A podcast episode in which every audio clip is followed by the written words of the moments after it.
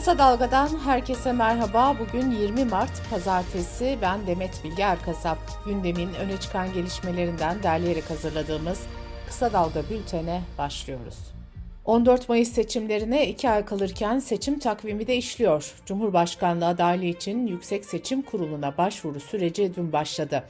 Kesin aday listesi 31 Mart'ta resmi gazetede yayınlanacak ve Cumhurbaşkanı seçimi propaganda dönemi de başlamış olacak. Cumhur İttifakı'nın ortakları AKP ve MHP grupları Recep Tayyip Erdoğan'ın adaylığı konusunda karar almıştı. Millet İttifakı'ndan da mecliste grubu bulunan CHP ve İyi Parti'nin de Kemal Kılıçdaroğlu için grup kararı alması bekleniyor. Bu arada seçmen listeleri de güncellenmek üzere bugün ilçe seçim kurulları tarafından askıya çıkarılacak. Emek ve Özgürlük İttifakı son toplantısında seçime ittifak adıyla girme kararı almıştı. Partilerin kendi ad ve logosunu kullanacağı, yerelde ise işbirliklerine gidileceği belirtilirken Cumhurbaşkanlığı adaylığı konusu ise sonraya bırakılmıştı. Kulislere göre ittifakın son toplantısında Kemal Kılıçdaroğlu'nun adaylığına ya da desteklenmesine itiraz edilmediği belirtildi. Millet İttifakı'nın Cumhurbaşkanı yardımcısı adayları İstanbul Büyükşehir Belediye Başkanı Ekrem İmamoğlu ve Ankara Büyükşehir Belediye Başkanı Mansur Yavaş'tan ortak bir çağrı geldi. İki belediye başkanı sosyal medyadan aynı anda paylaşım yaparak sandıklarda sorumluluk üstlenin dedi. İmamoğlu yayınladığı videoda şu ifadelere yer verdi. Seçim günü sandıklarımızın başında olacak tüm oylarımıza sahip çıkacağız ki elektriklerin kesilmesine, trafolara kedilerin girmesine müsaade etmeyelim. Bu arada Oy ve Ötesi Derneği ise 200 bin gönüllüye ulaşılması halinde seçim akşamı saat 19 civarında seçim sonuçlarının belli olabileceğini ve manipülasyonun önüne de geçilebileceğini açıkladı. Kahramanmaraş'ta 6 Şubat'ta meydana gelen depremlerde hayatını kaybedenlerin sayısı 49.589'a yükseldi. Cumhurbaşkanı Yardımcısı Fuat Oktay'ın verdiği bilgilere göre deprem bölgesindeki enkazın %22'ye yakını kaldırıldı. Deprem bölgesine kurulan konteynerlarda 96.444 kişinin kaldığı belirtildi. Ancak bölgeden barınma sorunlarına ilişkin çağrılar gelmeye de devam ediyor.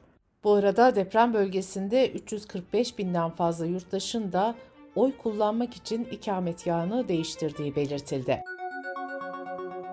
Milli Eğitim Bakanı Mahmut Özer de deprem felaketinin yaşandığı illerden diğer illere 4097 personelin nakil işleminin tamamlandığını söyledi.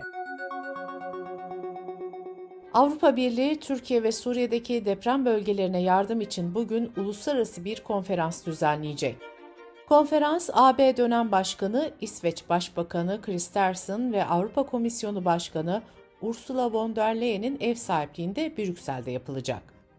Türk makamlarıyla koordinasyon içinde düzenlenen konferansa AB üyesi devletler, aday ülkeler, komşu ve partner ülkeler, Rusya hariç G20 üyesi ülkeler ve Körfez İşbirliği üye devletleri katılacak.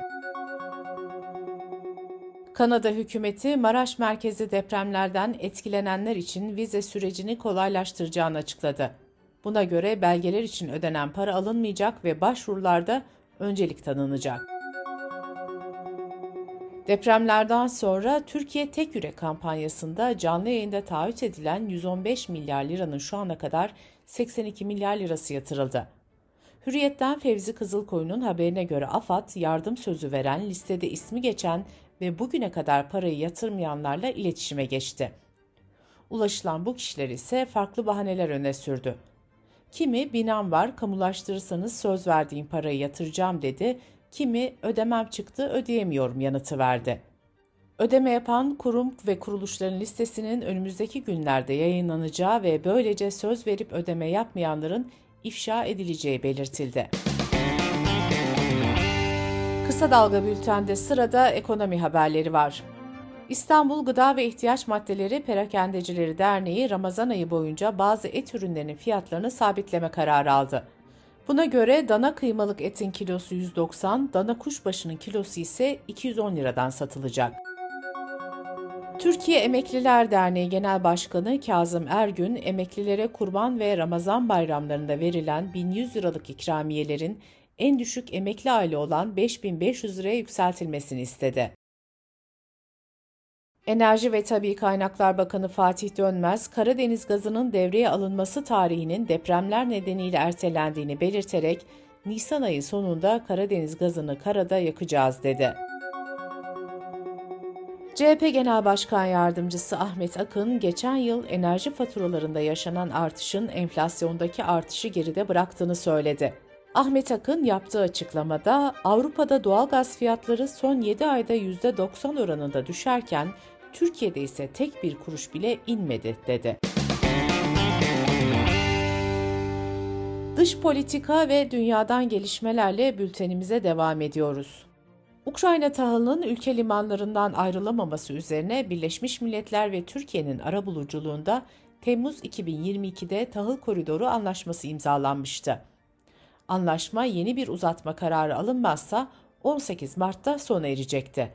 Anlaşma uzatıldı ancak süresi konusunda çelişkili açıklamalar geldi.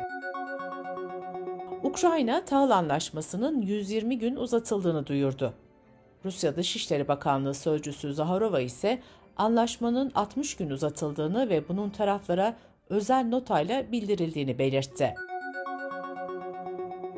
Ukrayna Devlet Başkanı Zelenski, Suriye Devlet Başkanı Esad'ın da aralarında olduğu 300 kişiye 10 yıl süreyle yaptırım uygulanması kararını onayladı. Rus devlet medyası Rusya Devlet Başkanı Putin'in ele geçirilen Ukrayna'daki liman kenti Mariupol'a sürpriz bir ziyaret gerçekleştirdiğini bildirdi.